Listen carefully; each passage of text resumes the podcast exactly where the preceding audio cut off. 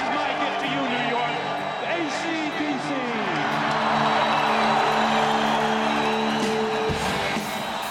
ACDC. Welcome to Extended Clip, episode 10. I'm one of your hosts, Eddie Averill. I'm Howard Stern. No, Nice. I'm, I'm Malcolm Baum. I'm JT White. and, well, let's fucking get right into it. Today's films we have A Prairie Home Companion. by Robert Altman, 2006 film, and Private Parts. by Betty Thomas, 1997 film. But the real auteur of Private Parts is Howard Stern, and we'll get to that a little later. How you guys doing this week? What's up? You know nothing much, man. I'm just, I'm just, I'm just real positive right now after watching these two movies about uh, radio making and podcast making. So it really kind of upped my positivity levels and made me really want to come in here and kill it. Yeah, I'm honestly juiced on radio now. Yeah. Like there was I don't think I have ever sided more with a character than when Howard Stern like fucking storms in, uh, like to the office to be like, "Why the fuck did you stop my bit?" Damn, it's he's truly a hero. That's what I, I was, I was truly inspired by him to, you know, do what I need to do. Yeah, well, JT brought this double feature of Radio Gods. Uh, we'll call it Radio Days, like Woody Allen's movie, but we're not talking about Radio Days. Uh, why don't you tell us a little bit about your selection here, JT? Um, I thought like I came up with this pairing because I thought for like our tenth episode, I think it would be good to look back at our history and our forefathers.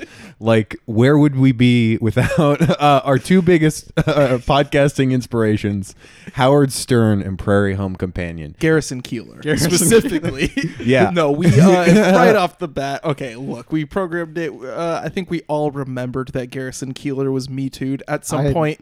I didn't know did that. you not even remember? I mean, I Yeah. don't, I don't even really know who this guy is. to We be do honest. not endorse Garrison Keillor. He's a bum. Whatever. Continue. we should get that out of the way Uh, yeah, first. no, right? yeah, He's a no. piece of shit No, guy no. who did like sex crimes. So Damn. fuck him. Yeah. Yeah. that was one of the like it, it it was a w- weird watching the movie knowing that because he's like his whole shtick is like being like a folksy, Yeah. Mm-hmm. like kind of like nice guy. I mean, there are like some sexual bits in it, but Mm-hmm. um, No sex predator bits. yeah.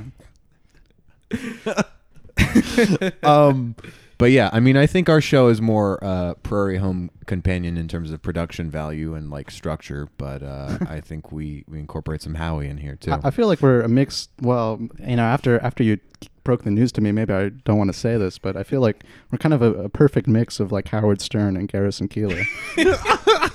Our podcast, but then again, I don't actually. After hearing the news, I don't know if I would say that because I wasn't aware. So Oh, let's get right goddamn. into it. Prairie Home Companion, the final film of the god Robert Altman, made in 2006. Such a final film that there was even a replacement director on set. Uh, notable director Paul Thomas Anderson, who you know Altman mentored, and Anderson would dedicate his films to, and it's a it's a great relationship. I'm Uh, glad they had it. yeah, you know, there's some cool onset picks. JT has a cool coffee table book right now Yeah. about Robert Altman, and there's some cool onset picks that we're all looking at. Great Yeah. for radio. Um, Yeah. yeah, they're sitting next to each other. Um, Robert Altman looks very serious. Uh, PTA is a little bit more relaxed. He's a chill dude. He's a chill valley dude. Yeah, you know? that's right. Very much like myself. Looks like he's wearing athleisure. I might be wrong though. No, it's it's definitely athleisure. Hell yeah. So this is a movie about the final night of the live radio broadcast, A Prairie Home Companion. You know, I guess starring and directed the show within the movie, uh, ran by Garrison Keillor. He's the MC. He's the host. He sings a little bit, tells a couple jokes, introduces people. He's the man pulling the strings of all the puppets, but we also see other people pulling the strings, and it's a great film about you know the collaborative nature of a stage show. Uh, it's a classic backstage musical. Really, there's maybe five or six musical numbers uh, in it. I don't know. We see quite a few. We see quite a few songs in this brisk 105 minute runtime. Yeah, there's not like I mean, obviously the current running through the film is that like it's the final show and that like uh they're like I mean th- there's no real effort to try and stop that from happening. It's just sort of like accepting it. And then there's also the other story where uh the woman in white the the angel. uh, Whoa, spoilers. oh, is that what that means? uh, pays a visit. it's a good mix of realism and this kind of you know fantasy uh, allegory type thing about this show dying and the people with it dying and the people making the movie dying and it's a really uh, elegiac film if i'm using that word correctly uh, it feels like everyone's about to die and it's really sad and aware of that and it has already come to terms with it going in and just wants to go out swinging with a lot of good songs and a lot of good conversations. It's a classic Altman hangout movie in that sense. A lot of overlapping dialogue while the camera's just floating around a room. Uh, some of the great pairings we get in this backstage banter segment. You know, you got Lindsay Lohan, Meryl Streep, and Lily Tomlin in one room for, you know, most of this movie, just chatting around. It's pretty fantastic. Yeah, it's a, a lot of the movies. Um, just a lot of backstage stories and the personal connections between the people who made this show. And you know, during these performances on stage, you know, you kind of get to just linger around this space itself, and you know, kind of experience that. Yeah, I like um to speak to the parts that more so indulge in like fantasy. I like the the guy noir character who's like the detective uh Yeah. and like sort of like the muscle for the show, which I think about it, it's a detective investigating a dying show. You know, he's like that's kind of the great it he's what the film opens on is him at this really beautiful neon diner car. And he's talking about the show that's going to go away and how he's there, you know, working on the show as this you know, film noir private eye dude. And it seems like the film itself is like him investigating how these people are reacting to death. And like just it's so curious the film mm-hmm. and that character as our entryway into this film Yeah, and it's like he's. I looked this up because I was curious how like. I mean, I'm sure our Prairie Home companion heads listening are gonna really DM in after this one. Just oh upset they are screaming at their fucking device right now uh, about how much we fuck up about the radio show. But Guy Noir was like a like a fictional character that Garrison I think would like read stories of or hmm. something that they incorporated in. Uh, but like I don't know, I really like that he's I mean how how you said the entryway, but like in such a fun, like lighthearted, bumbling way. Yeah. Mm-hmm. Because the whole film like is examining that death with like a relatively lighthearted like it acknowledges the seriousness of it, but it's just so like gentle and humble in the way mm-hmm. it is approaching it. Yeah, and the guy noir character is interesting because I think he even says himself like he's an outsider. He's not a, a Midwesterner, and I feel like a lot of what his character does, you could kind of see the Midwesternness of you know everything and all the characters, and him kind of react to that a little bit. yeah the midwestern accents especially in that room with tomlin and streep they really lean into it like fargo style She was oh, having a cup of oh, coffee in the cafe. She ordered a glazed she- donut. she was- she started eating and she got a sugar She rush. got a rush and She was diagnosed hypoglycemic. And so she forgets she didn't pay for the donut and she walks out the door. But Wasn't two minutes. for shopping. The red lights are flashing and They she's in a policeman handcuffs. Cutting between these different groups of people backstage. Another group is the duo of Woody Harrelson and John C. Reilly, who are cowboy singers, and they're so it's just a delight. Come on, it's mm-hmm. just two of the best actors of that era. Well, not I don't know, I wouldn't take it that far, but two of my faves at least. You gotta love John C. Reilly. Come on, Lovable, And, for yeah, sure. he definitely was giving off. You know, with PTA just being on set you kind of get those John C. Reilly in the Paul Thomas Anderson movies feeling from his performance in this movie. Yeah, and you get like I think something we're gonna hit far more in the Stern segment. Uh, but they introduce like some great radio riffing into Oh, the mix because they do like a whole. I think in their like final performance because um some like censor guy like approaches them beforehand and tells them to like clean up their act. Yeah, not to do dirty songs. Yeah, but then they do a w- song with a bunch of dirty jokes. Uh, Yeah. The oh, the wife died. Sex is still the same, but the dishes are piling up. uh, Hey, Dusty. Yeah, Lefty. Did you know that diarrhea was hereditary? No, I didn't. Yeah, it runs in your genes. But among this cast, uh, you know, it's a big ensemble. We also have Maya Rudolph, and she is kind of the, I don't know, stage director almost. Mm-hmm. She's the one who seems to be doing the most coordination backstage. Uh, she goes to great lengths to accomplish her jobs because Garrison Keillor, as we see, is a totally bumbling bozo in this movie. He can't get on stage on time. He's always fucking singing backstage. Like there's a fucking show going on, you idiot. Uh, and she's constantly whipping him into shape. And to get him out on stage, once she even faked going into labor, uh, which kind of reveals how she's, you know, I guess midway through pregnancy. It seems like I don't know. Uh, then that's hit on a little bit. You know, you see how all her different coworkers react. She's one of the characters who you see interact with every little grouping that we see in this movie, which is really nice because she brings a lot of humor to it. She's great. Oh, one moment I definitely wanted to bring up that I mm-hmm. feel like is like one of the more serious and like probably my favorite moment in the film is when someone actually dies Yeah. while they're like recording the show. Oh yeah, It's the uh It's the midpoint of the movie too. It's Yeah. you've been getting a hold of this. You see how this show is going so far.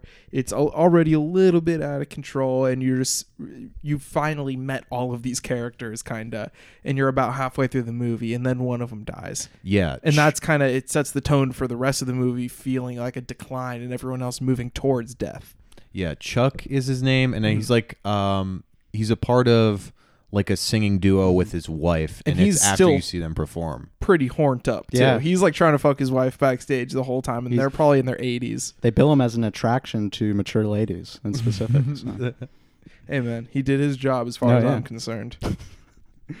but yeah, all these people are so dedicated to their jobs. It's a classic Altman milieu movie where you just get a sense of these people in their usual environment and how dedicated they are to it. You know, it goes back to the earliest part of his career, even before he was, you know, an auteur doing stuff like The Delinquents in the 50s. That feels like such a lived in environment. And then you get to the real ones like Nashville and MASH and California Split. And you just see how dedicated he is to portraying this milieu accurately, even if it's something he's not particularly interested in. Uh, for example, I know that he says in this coffee table book that we were looking at, there's a quote about him not being like particularly a fan of Prairie Home Companion. JT, do you have that? Yeah, I'll read this quote. It's Garrison Keillor is being interviewed talking about like why he was like excited uh, to have Altman like come on board. He said, "I knew that his wife Kathryn liked a Prairie Home Companion, and that was a big reason he was interested in the show." Altman said he usually watched basketball on TV in the next room, and if he heard her laughing, he'd walk in to see what was so funny. He never said he liked the show, only that Kathryn did, and I liked that there was no flattery from this guy. Fucking mad respect. Yeah, exactly. I, you know, watching the movie, I was, you know, touched by all the, you know, Midwestern characters and whatnot and the whimsy of it all. But, uh, you know, I've, the the actual show itself, I probably would not listen to. I would not be into it. Yeah, Yeah. I want to see what what's turn on the game instead. That's my opinion. yeah, I'm with Altman here. I love basketball. Uh, I think basketball on TV now is even better. It's a great, some of the best stuff you can watch on TV is the hoops, you know? so, all right, let's get into it. Uh, Lakers corner. You excited for the, the Lakers this season? I mean, I was. Did you hear the news? Boogie Cousin Oh. tore his ACL. Yeah. Well, you know, Warriors didn't really use Boogie Cousins for most of the season. You know, so uh, yeah, I was I was pretty excited for him though, True. bringing that that layer of depth that they Yeah. needed. But I think they're more equipped to run like a smaller lineup anyway. Like Mhm. without him, you know, running LeBron at the four, AD at the five, they have Yeah. enough like guards and stuff. And but I'm excited for basketball. We're all excited over here. I've been playing 2K, you know, simulating 20 seasons deep. It's pretty fun. one like to actually like to link the film i guess to radio um in like a legitimate way there's one moment w- that i feel like garrison keillor like legitimately like captures it because they a, a lot of the after like the midpoint where chuck dies like a lot of the discussion is like why don't they say something about it or like acknowledge it? Or like why don't they say goodbye in like the last show? And uh, he says to that you don't look back in radio and there's no sense of a past in radio.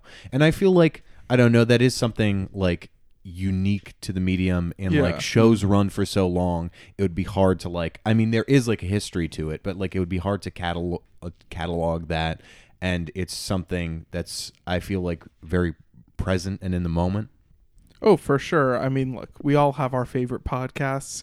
We can't imagine what's going to happen when they end, but they're probably just going to pull the plug someday, and we just Yeah. have to be ready for it, you know?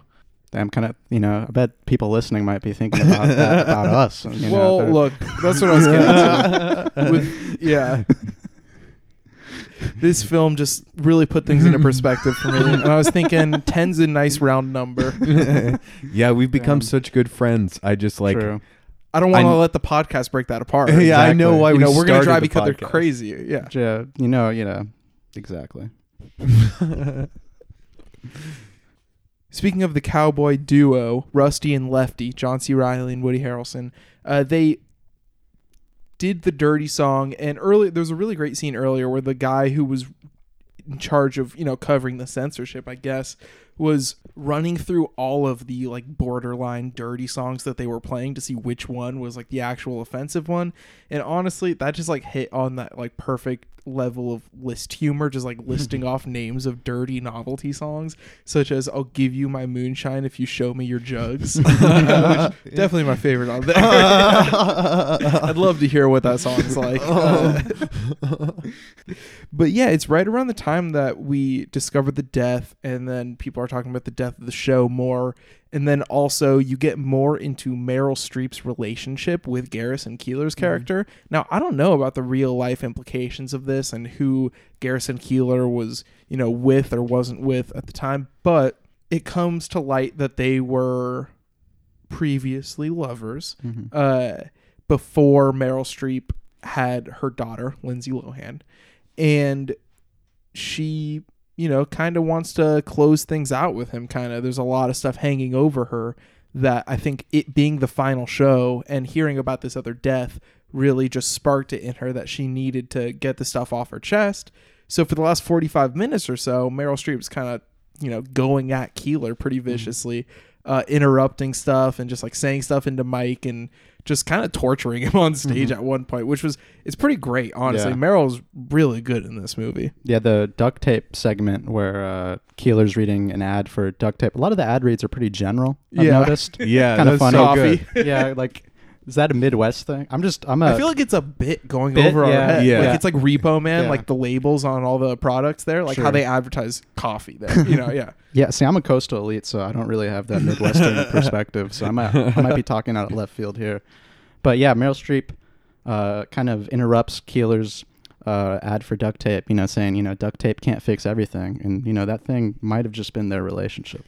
It's pretty I- fucked up. I, I want to say, I mean, Garrison Keillor looks disgusting too. like, I, I uh, he has his fucking head looks like someone like aged a baby. It's like so it has the smooth and spherical quality of a baby's head, and it's just God. I was like, I fixated on that. He's a he's a face for radio, as they said. Uh, Garrison also like he kills uh, kills abroad in that the woman uh, in the white like overcoat uh, says that she died Oh, yeah. listening to the show, laughing, and that like after she died, she was like the joke wasn't even like funny. And that brings something really important to the table.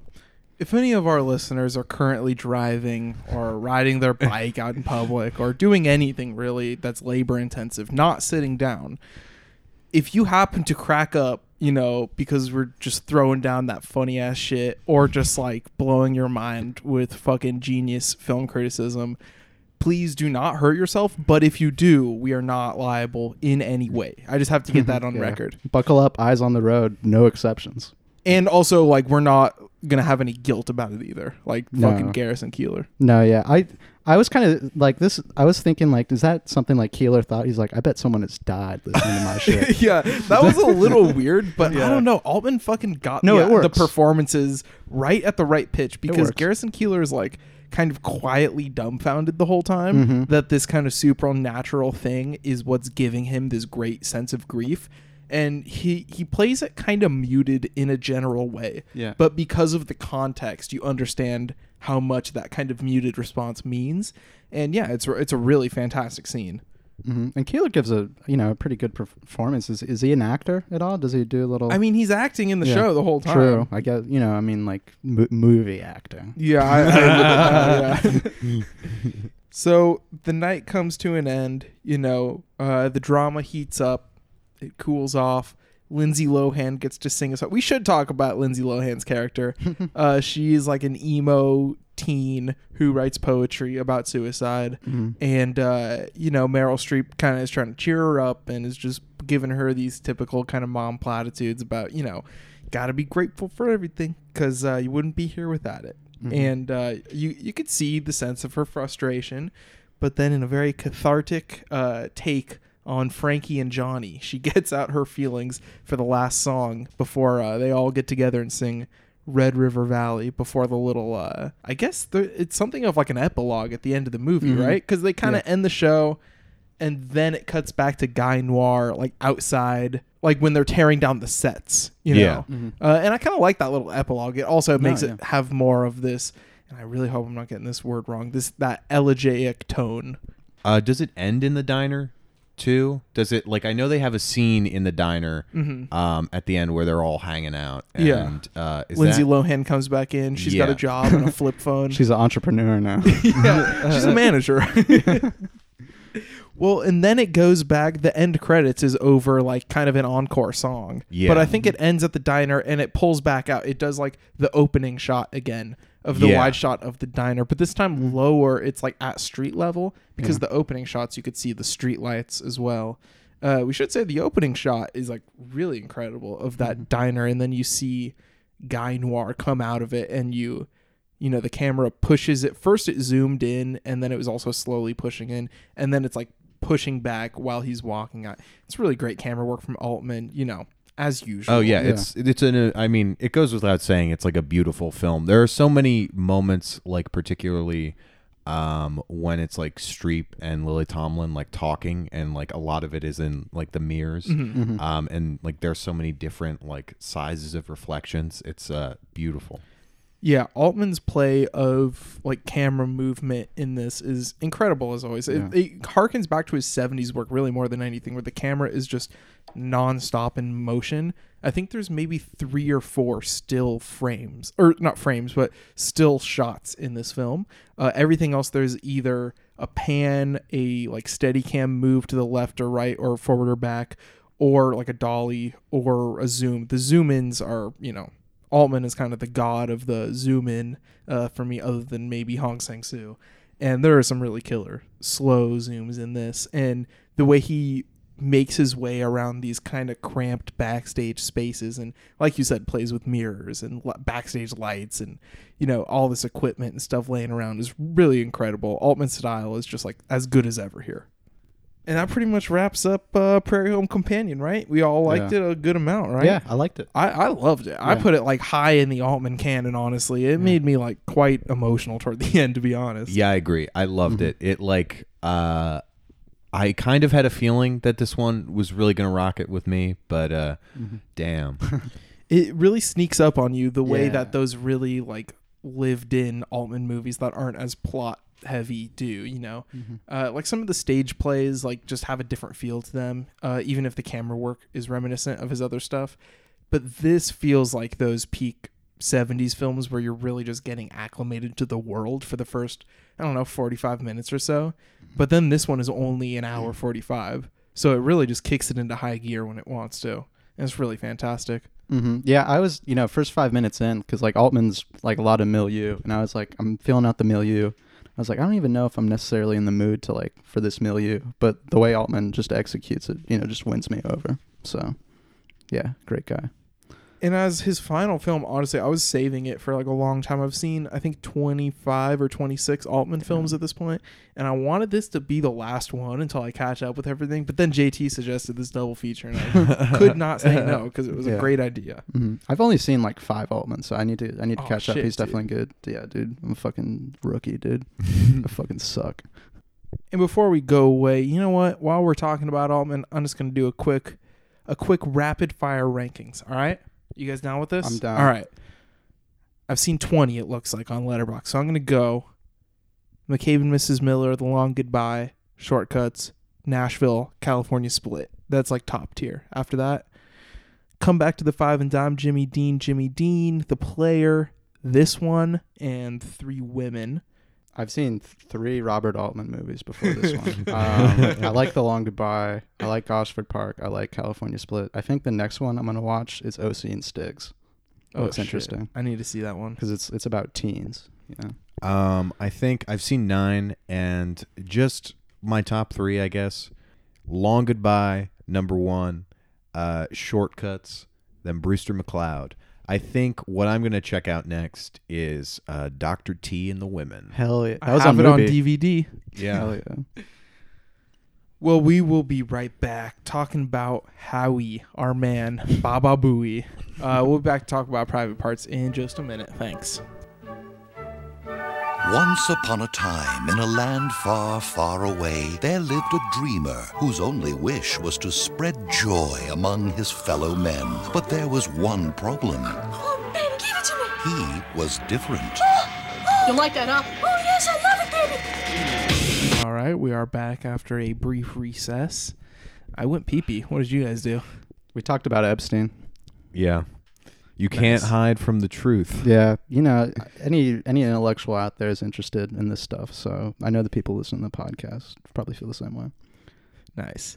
Before we get into private parts, uh, did you guys see anything noteworthy this week since we last spoke? Yeah, I haven't watched as much recently, but yesterday I uh, went uh, to the new Bev uh, for the Wednesday matinee, which is Doris Day this month, and I saw Lover Come Back. It was a real great time. I wasn't like I was anticipating like a fun, cute little like romantic comedy, but I didn't know like just I don't know just how funny it was. And I think that's the part that really won me over the most is there's like a really I mean the, the essential premise is that like Doris Day and Rock Hudson are like at competing like advertising agencies mm-hmm. and Rock Hudson accidentally like comes up with a product that doesn't exist and then Doris Day is trying to like figure out what it is and like investigate that. But then at the end they like finally design like a product for what it is and it's just like a little mint that gets you drunk as shit. And I, and then uh the end of the film I'm the one of the main plot points at the end is that everyone just gets fucking wasted. And I I was r- really there for that. Was this like a late 50s, early 60s? Like um, it was early '60s. Uh-huh. I The yeah, sex- '61. the sexless sex comedy? One of those? I mean, they talk uh like there's like implied Yeah. fucking, Yeah. and they like get a little body with it. Oh, Yeah. nice. Okay, cool. Nothing Howard Stern level though. Oh, no, no. Wait, well, well, we'll get to it. We'll get to it. What about you, Malcolm? Um, you know, I watched I watched a good amount, but the one I want to talk about is Slumber Party Massacre 2. I had a- Ooh. Yeah, I had a real good time with this one. I kind of like it more than the original, which I enjoyed thoroughly. Um, the plot of this is Courtney, the sister of the survivor from the first movie, is in like a, a girl rock band uh, with her friends, and they're all going to go to this condo to practice. And you know, who knows? They might invite a couple of boys. You know, one of those situations. And um, you know, Courtney, she uh, is developing a relationship with the boy and invites him over, but keeps having visions of her sister telling her not to have sex and just basically just fucking her up, and like her sister just writhing in a mental institution. And pretty much most of the movie is you spend with Courtney, and like there'll be a scene, and then there'll just be a, a dream sequence. There's easily like ten to twelve dream sequences in this movie. It's pretty, it's pretty out there, and you gotta love the killer. The killer is a big, like six seven rockabilly guy with a a guitar, a guitar with a drill at the end. Oh, wow. That can you know, Reprising the drill from the first one. yeah, exactly. You know, and maybe a little driller killer riff. You know, Yeah, of knows? course. Well, it's the Yeah. it's the power tool wave of slashers. true. Yeah. Yeah. which is honestly they got to bring that back. Yeah, it was like what late seventies, early 80s mm-hmm. and then it went away. Yeah, I mean, screwdriver. That's that's a pretty that's a dangerous instrument in the wrong hands. yeah, hands. for sure. But yeah, it's really good. It's uh, campy and it's like 75 minutes. I had a great time watching it. Nice. I watched quite a bit. Well, you know, I watched quite a bit of television and film this week. I am starting a rewatch of Twin Peaks: The Return. Uh, I watched Fire Walk with Me last week, so I watched the first three episodes of The Return yesterday. You know, good as always. Uh, ben Horne saying R E S P E C T. Come on, you can't you can't get it any better than that. Uh, I also watched a couple. I did a little Keanu Reeves double feature uh, the other day, not even realizing what I was getting myself into. I threw on Point Break because I had always heard about that, uh, and you know I wanted to check out some Bigelow, some Keanu. Ended up finding that just lovely. It's just one of the best action movies I've seen this year, or really of all time. It's just fantastic. All that great, you know, homoeroticism that you see in like John Woo and like the best like melodramatic male action movies you see here. Kathryn Bigelow is great at observing that kind of thing, and you know, it's just amazing. Uh, R.I.P. to a legend, Patrick Swayze. Oh yeah. Um, honestly, you know that John Woo comment got me thinking, and I feel like I've heard people say like kind of these John Wick movies kind of capture maybe like a John Woo moment, and it's like not really compared to Point Break, which you know understands that the melodrama is just as important as the action as John Woo does. And Yeah, for sure. I mean, Keanu like shooting his gun straight up into the air when he has his eyes on Swayze because he just wants to fuck him too much to kill him. Like, he, it's just like you'll never. I mean, obviously subtext, but it's kind of right there on the surface. Yeah. Uh, you never see that, and like, what I granted, I have not seen John Wick three. Uh, I don't think you get to that level. I pretty don't know. sexless movies. Yeah. Yeah. I guess Point Break, there's no sex either, but you know, subtext, of course. We all Well, love- you know, there's Oh, yeah. a shot of Oh. him naked post uh, coitus. With, True. Yeah, uh, he does have sex. Um, Lori Petty. yeah, Lori Petty. Yeah. Yep. Yes. Agreed. I also saw him in a uh, supporting role later that night. I watched Nancy Meyers' Something's Gotta Give, which was just really delightful. Uh, I can't fully say it's great. I don't know. I was like on the borderline of like fully, fully going, you know, pro Something's Gotta Give, but I really liked it. You know, three and a half stars. uh, Keanu is just effortlessly charming. And, you know, when it's him against Jack Nicholson going for the heart of Diane Keaton, it's just so obvious but then that just goes to show how charismatic Jack Nicholson is in his even in his uh, late period. The Netflix the first uh, phrase in the Netflix description for this film is 60 and still sexy. Hell yeah. I love Nancy Meyers. yeah, I mean, come on, you can't uh, can't go wrong with You've Got Mail, but those are the only two I've seen.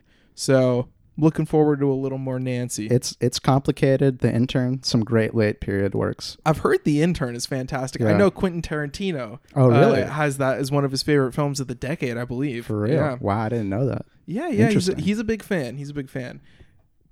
He's also a big fan of Howard Stern.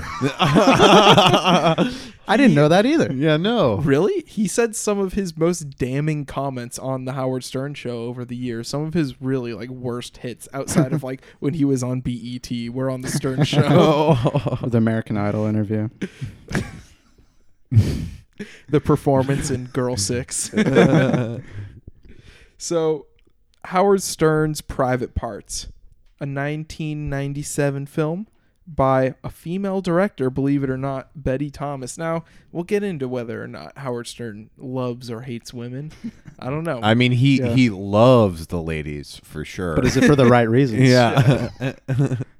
But I mean, okay, so Betty Thomas is the director. The auteur of the film, though, come on, it's Howard Stern. It's mm-hmm. a super narcissistic project that he wrote, and he wrote the book that it's based off of, and he stars in it and produced it, I believe. And you know, it's a total vanity project. But mm-hmm. it, boy, if it isn't good, I don't know. Yeah, I, it's I good. really liked Yeah. this. It's Yeah. good. He's definitely flexing his muscles, so to speak. He's definitely it definitely there's a lot of self suck in the movie. But Oh, honestly, sure. honestly, he's a charming guy, you know, charming story. You know, I can't I can't be too mad at him. Yeah, a lot of self. Like this movie got two ribs removed for sure.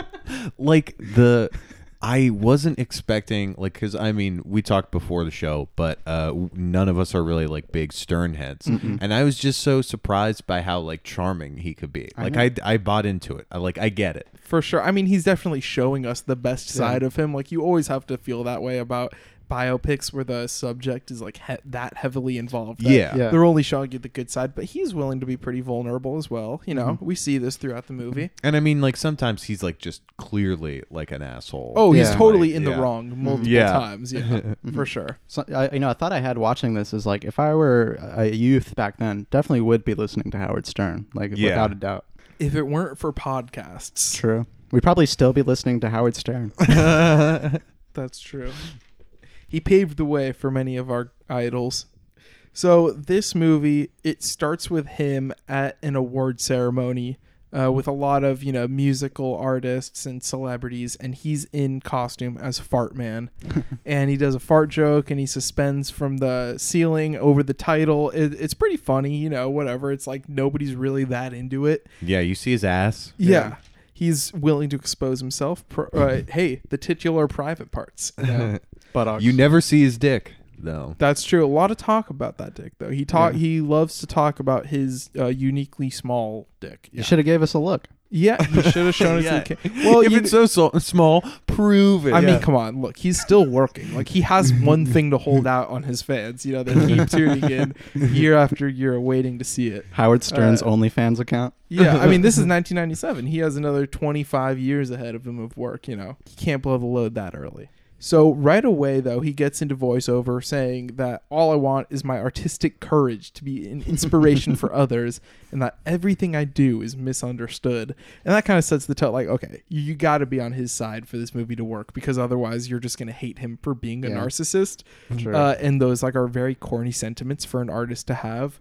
But you're kind of on his side Yeah. because the thing that he's standing up for is so dumb. It's just his dumb sense of humor and like wanting to joke around on the radio. hmm And like, uh, I feel like one of the earlier scenes where he's with the woman on the plane. You know, you you know, I kind of ended up being the woman on the plane, and not necessarily a fan of his work, but won over by his his charm, and you know, know knowing that just he's a good guy deep Yeah. down inside. We should say, and this does take us to the end of the film, so we'll come back. But like, Sorry it's, about uh, that, yeah. it has a framing device of Howard getting on an airplane and like a nice, you know, young woman not wanting to sit next to him because he's some, you know, celebrity sex monster or whatever. like, uh, because he has his dirty radio show. Well, I mean, she- but then like he tells her his life story, I guess, over the flight, and you kind of forget about her until the end. And when it cuts back to her towards the end, you're just like, oh shit. I, I guess the movie is over. A and B. I forgot there was a framing device, but okay.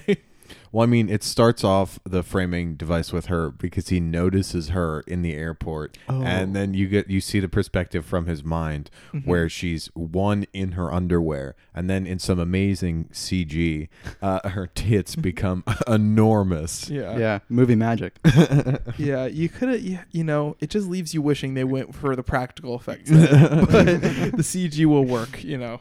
So it goes through the early days of his career, and he it's a lot heavier on the voiceover early on. He Yeah. talks to camera a couple times, not very often. It's mainly voiceover, but he's taking us through his life.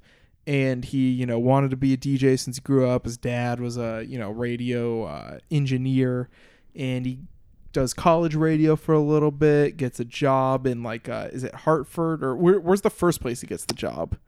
Can't I say. forget. Fuck yeah! I, Yeah. I, I should have written down these cities, But he's at this tiny yeah. uh he's at this tiny station first and it kind of divides the film into what station he's working at and every time in the city there'll be a little segment where one of his friends who might be like part of the Stern universe, one of these callers that's like a character on a show or whatever. I don't know who he is. He is holding a sign that says what the city is and they either have like a topless lady or like a weird guy or a donkey.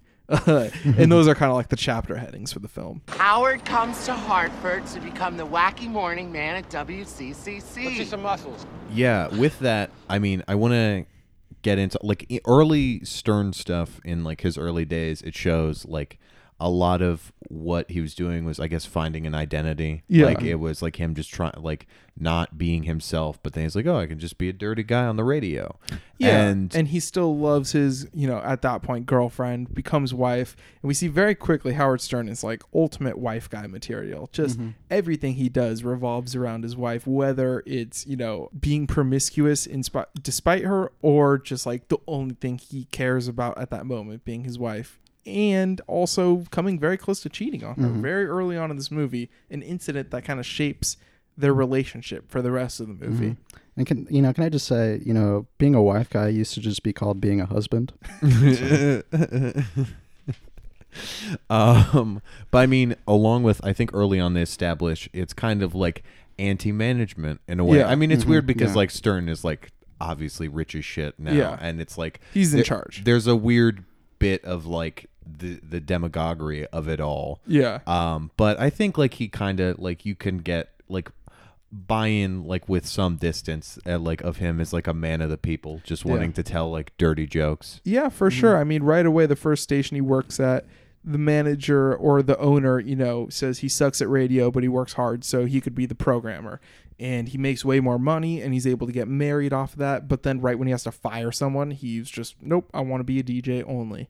So he goes to Detroit, works there for a while. They become a country station. He dips, but it's in Detroit where he meets Robin, his co-host, and uh, she is still on the show today.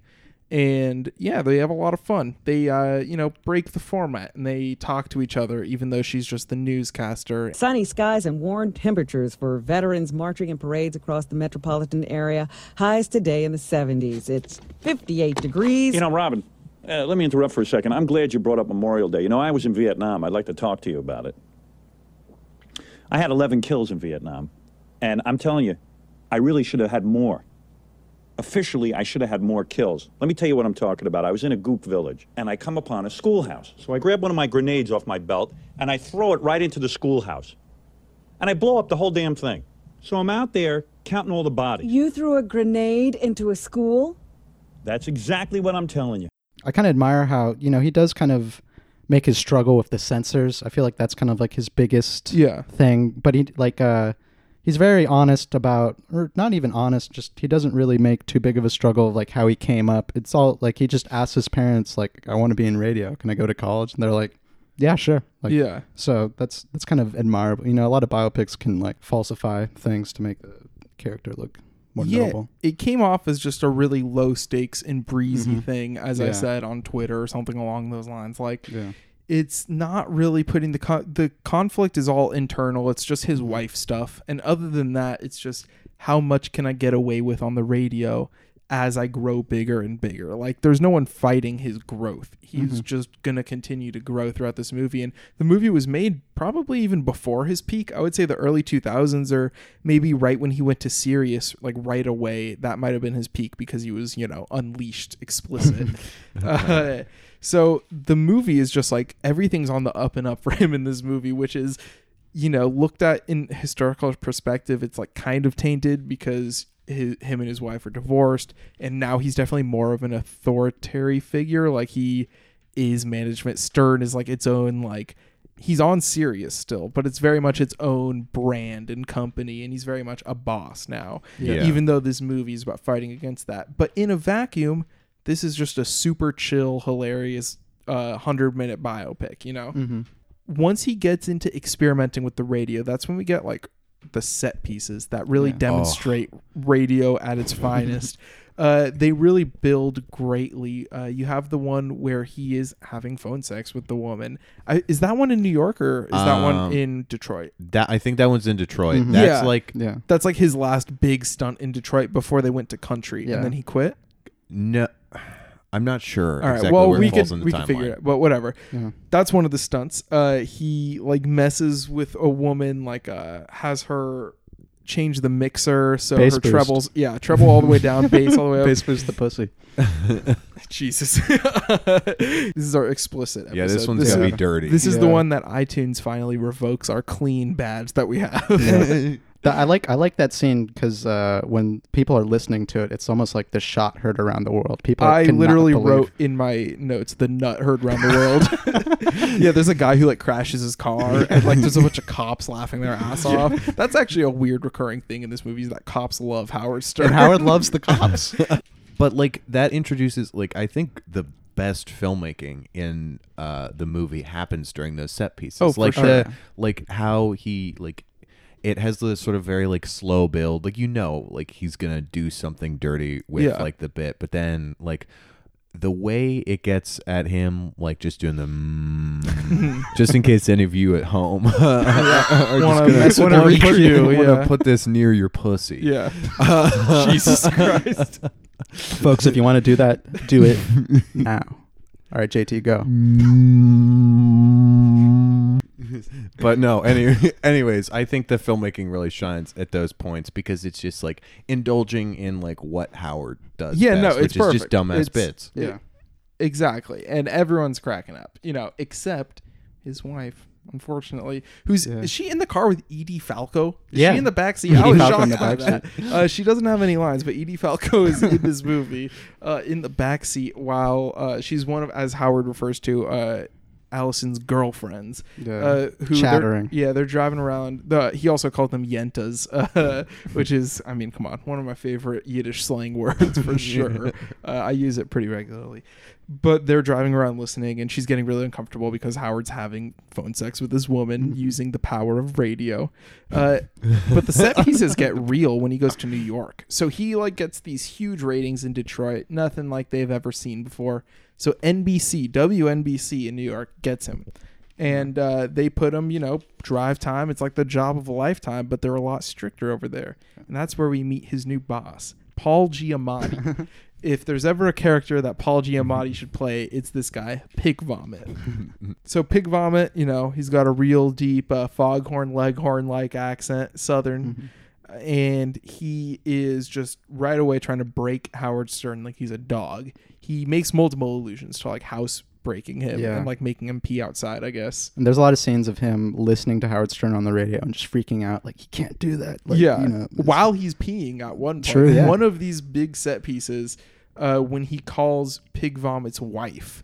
He, uh, Pig Vomit is in the bathroom going pee, and Howard is telling his wife, you know, that he should give him more sex because he'll probably be less strict on Howard. and she agreed. yeah, she she seemed pretty down with it. Yeah. You have violated my wife. I did not. You not. soiled the sanctity of my home, Stern. Saying I didn't do anything. One of the bits uh, that he's doing, I mean, that leads Robin to getting uh, fired is Yeah. that I really liked. Again, like how this one was shot was the match game Oh, riff, yeah. where they're just like just saying, literally just saying cock and pussy, and Yeah. like things like that.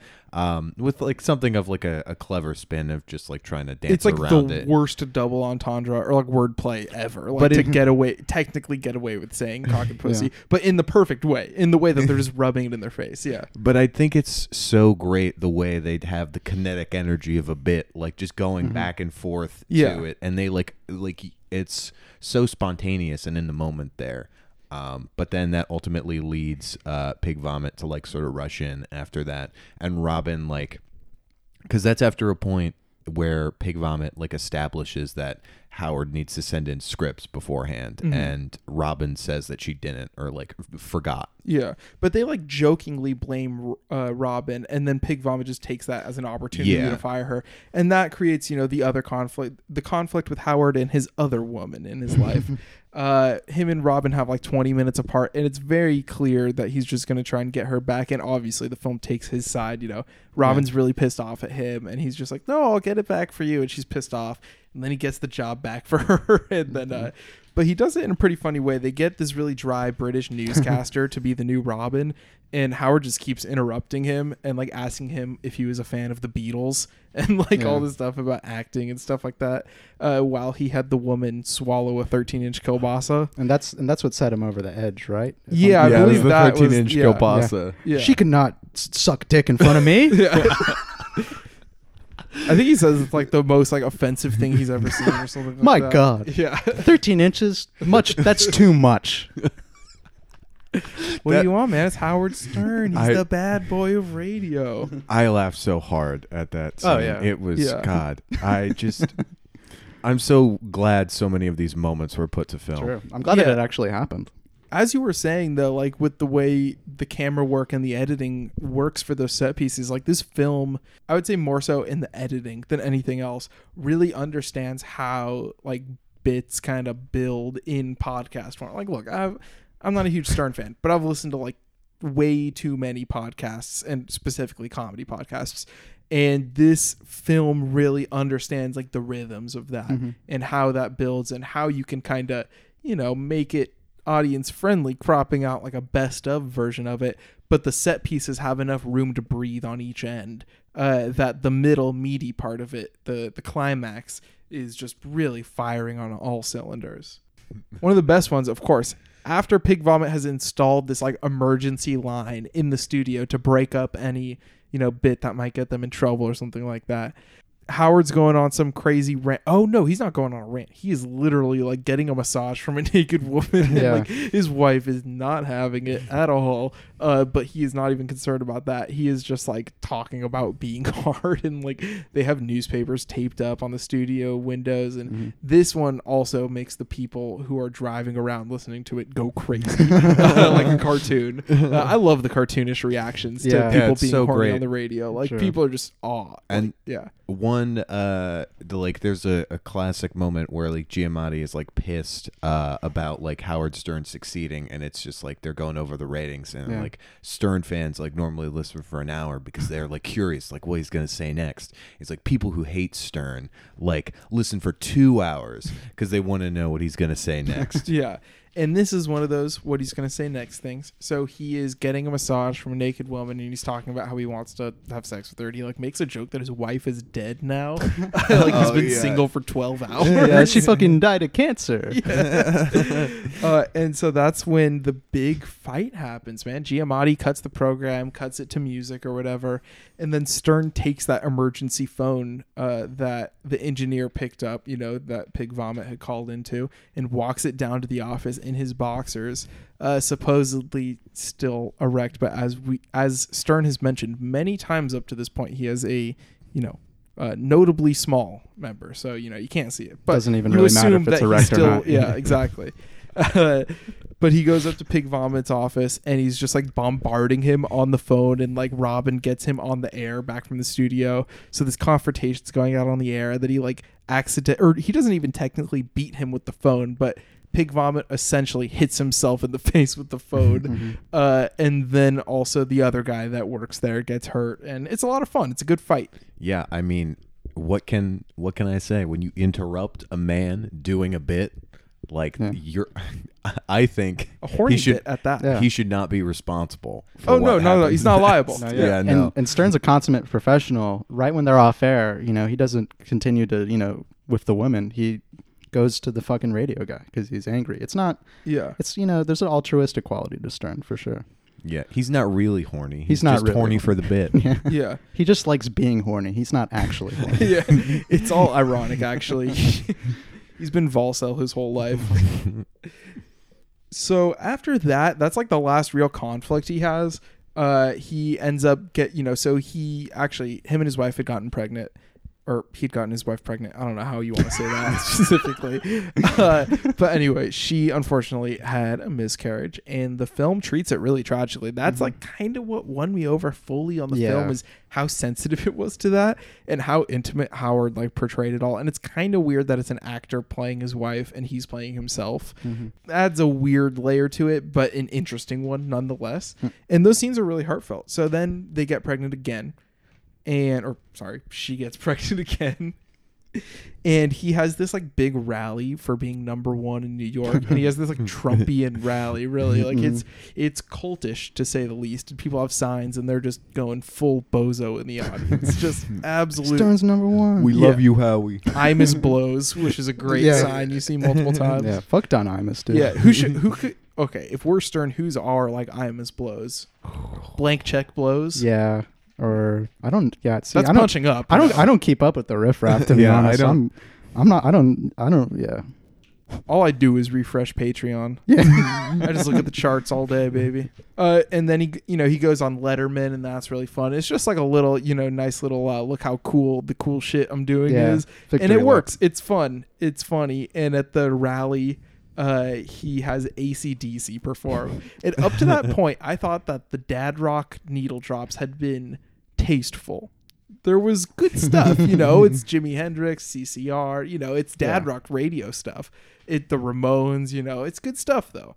Uh, and then when ACDC shows up, it's like, all right, come on, like you could take take it easy a little He enters bit. his more, you know, mainstream, you Yeah. know, phase. Yeah, I guess so. Oh, also, um, noticing throughout this film Howard Stern is a tall king. He Oh, is for sure. six five. True, yeah. Is uh, Yeah. his height, and uh, he towers over some real tiny ass men. in For this sure. movie. Oh yeah. Oh yeah, man, let's watch out. I think the hair adds to the lankiness for yeah. sure. I think like that's he, it's a real tall guy energy that Yeah, he and- exudes. By the way, speaking of all this, is he hot? I can't. Is I, Howard Stern hot? Many people want to f him. I mean, you know, I'm not. I can't for my t- for my own preferences. No, he's not that hot. I mean, he got work ap- done after this Oh. film. Like you, you Hmm. know, like I was, um, like just briefly going through Howard Stern's wiki, and he said like late '90s, like after this film, is when he got work. And so Yeah. it was. I looked at photos Mm-hmm. and compared, and you can notice his like chin and uh, nose are Yeah. significantly smaller. I think he's a niche interest. That's what I'll give him. All right, me too. I think it's a niche interest. Yeah. uh, for those into slash, but more obviously Jewish. Uh, If you want to, hey, if you want to fuck Howard Stern, right into the extended clip podcast. At we'll Extended try to set it up. fuck Howard Stern, fuck a fan competition. Okay, another thing I feel like because you touched on the sincerity of like when he addresses the miscarriage, I feel like part of what allows like Howard to get away with but like blatantly being like an asshole uh, for bits is that he drags so much of his own personal life in it. I mean, I don't think like necessarily saying that like because he he like takes himself down in some of the jokes it makes him like admirable but i think it's like a lot i, I like i admire being that intimate with your Mhm. audience even if a lot of it is definitely very performative and like included in the film to like make him more likable but uh i think it's an interesting aspect to his character Yeah, and you know that's probably part of the own radio show's mythology. So you got to carry it over to the movie. You know. Yeah, for sure. So after the rat, well, the rally is actually where his wife goes into labor and they have a kid, and you know it's a little, it's a couple more notes of success after that, and then it just kind of ends. I mean, the last thing you get is Giamatti coming to his apartment to tell him that like his ratings are even better than ever, and he wants to just like be civil and work with him. And uh, Stern slams the door on him, tells him to fuck off. Legend. Yeah, What and a then, fucking legend. and then it cuts to the airplane uh, from the beginning, and you're like, "Oh shit, okay, yeah, that's it." Yeah. And uh, the white, the lady on the airplane meets his wife and kids, Sure. And uh, he, you know, proposes a threesome just to Mhm. let you know he's not done joking around. Also dirty looks at the camera and says, "I know I could fuck this woman, but you know I choose not to because Oh, I'm a great yeah. guy." yeah i think That that last part was a little gratuitous. That was i mean I was like, "All right." the last line i think that he says he calls is, himself a genius. is that i could talk her into some lesbo action Oh yeah, about Oh, his yeah. wife. yeah, about his wife in That's reference okay. that- I'm saying Yeah. before that, when he's first wrapping up, you know, getting back to the framing device, uh, he is, you know, talking to camera, as you said, Malcolm, about how he could have sex with her, but he doesn't because he's not going to cheat on his wife because he's the number one wife guy around. You know. yeah of course Uh, that is definitely like the only part that pushed it too far Yeah. in terms of just like, yeah, self suck. Yeah. Yeah, self worship. Yeah, that's uh, it's kind of a hard one. But it this was kind of funny. And then, yeah, Yeah. right after that, he calls himself a genius uh, and says that he could talk his wife into some sweet lesbo action. and then there's some like uh, post credit scenes, like Mia Farrow like giving an award to Howard Stern. Oh, Uh, is it an Oscar? it- yeah, it's an Oscar for uh, private parts, I think. Yeah, they just like they don't say what movies anyone's done. It's a totally fake thing. Yeah. you know? she just lists off like five actors and then Howard Stern, and Howard Stern wins, and he comes back down for the ceiling like in the beginning. Yeah, yeah, it was a good movie, right? hmm I liked it. Yeah, it inspired me, like I said at the beginning of the show, and made me want to record the best podcast I could. Inspired me too. It made me want to make a movie about a podcast. you know, there's so many podcasts out there. We I think we got to do it. I think we got to we got to make a podcast or a movie, sorry, Yeah. about well, what about us? Who would direct the movie about us? The extended clip podcast, the Damn. movie. yeah. Uh, I think it would be like a mumblecore guy. Okay, yeah. Like Swanberg, but like take away his budget that he has now. Mark Duplass. No fucking. Duplass. no. I I think we're gonna. We hope for Swanberg we get Duplass. Yeah. Oh god, that would fucking suck. I want to be portrayed as Mark Duplass.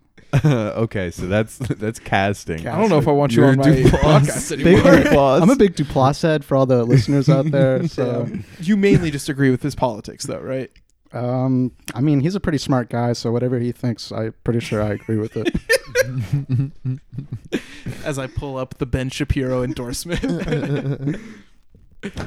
Um, I mean, right away I just go to like Abel Ferrara, just because Oh, I always yeah. want the depravity. Uh, How dirty it is in yeah, here. Yeah, I guess if I were to do another Stern movie, I think Abel Ferrara would be really good for that, Mhm. uh, just because of the the temptations of cheating on your wife uh, and being an artist. He has portrayed before in films such as Dangerous Game, and uh, yeah, I think that would be pretty cool.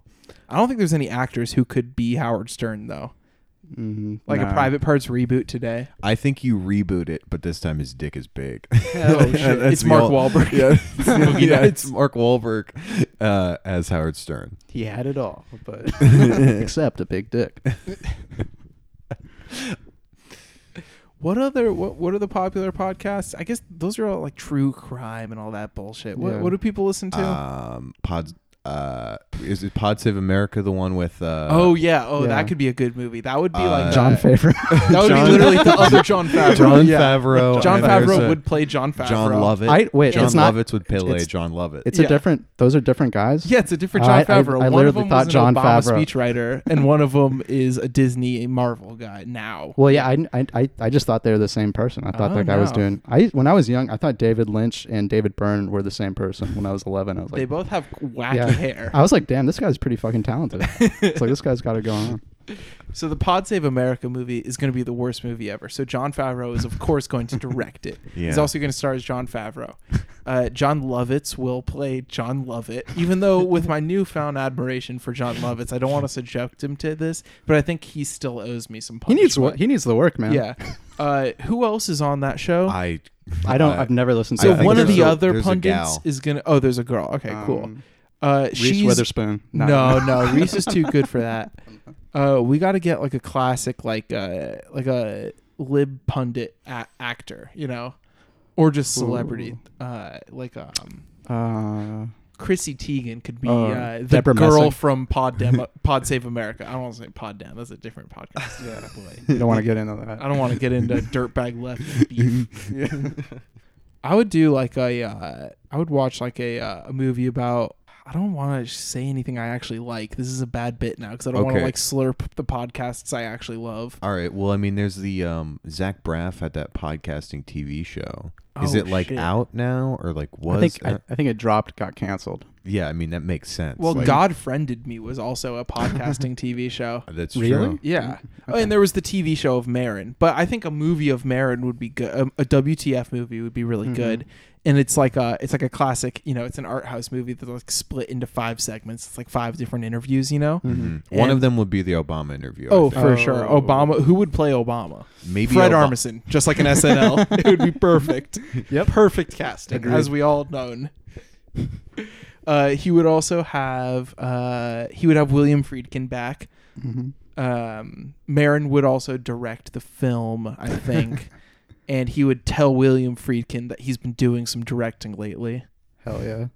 I think he would have Patti Smith, maybe. I don't know. He would have like a big get that he hasn't had before, and one of his dead guy interviews, like Robin Williams. No, Patrice. no, oh, Robin. oh, Nah. he could have both. He could have Patrice I and feel like Robin he would. Williams. I feel like he'd value Robin Williams a little bit more. that that just- would be the last part of the movie. It Would be Mhm. Robin Williams crying and Mark Maron crying, and then it like pans to the mirror, and you see Mark Maron also operating the camera crying. And Oh, let's that's show you the power of radio and the power of film. Yeah, exactly. Who plays Robin though? Who has that? Who has that electric energy that we all love and adore? I don't know who is like the face of comedy right now, like Pete Davidson. Pete Davidson plays Robin. I think that works. That's I like think about yeah. They're like the same level of Machine Gun talent. Kelly plays. Oh yeah, for sure. Who would play Patrice O'Neal? Yeah. Also Pete Davidson, maybe. Pete Davidson. yeah. Um, Well, thanks for listening to another episode of Extended Clip. You can reach out to us on email. We love email. We've never gotten one, but we love the function of email. yeah. Extended Clip Podcast at gmail.com or at Extended Clip 69. And are you guys on Twitter yourself? You know what? As a matter of fact, I am on Twitter. Yeah. And my username, this is Malcolm Baum speaking, uh, is Bitchface Palace. Um, yeah, I uh, I'm also on Twitter uh, at Tallboy Thin Legs. Nice. And I'm at iPod underscore video. And I hope you guys liked having a guest last week. That Yeah. was fun, right? It was fun. Yeah. I did like it. Well, I was talking to the listener. I had a great time. yeah, I thought it was it was cool. This was Someone not an did some. invitation to discourse. Okay. Okay. Then, then we could just wrap up the episode. It's all fine. Bye. We're going too. We're out of here. That's our show. Remember to keep your feet on the ground, your hopes up high. Pray for rain. Keep the humor dry and eat those Powdermilk biscuits. Thank you, everybody. Come and Sit by my side if you love me. Do not hasten to bid but remember.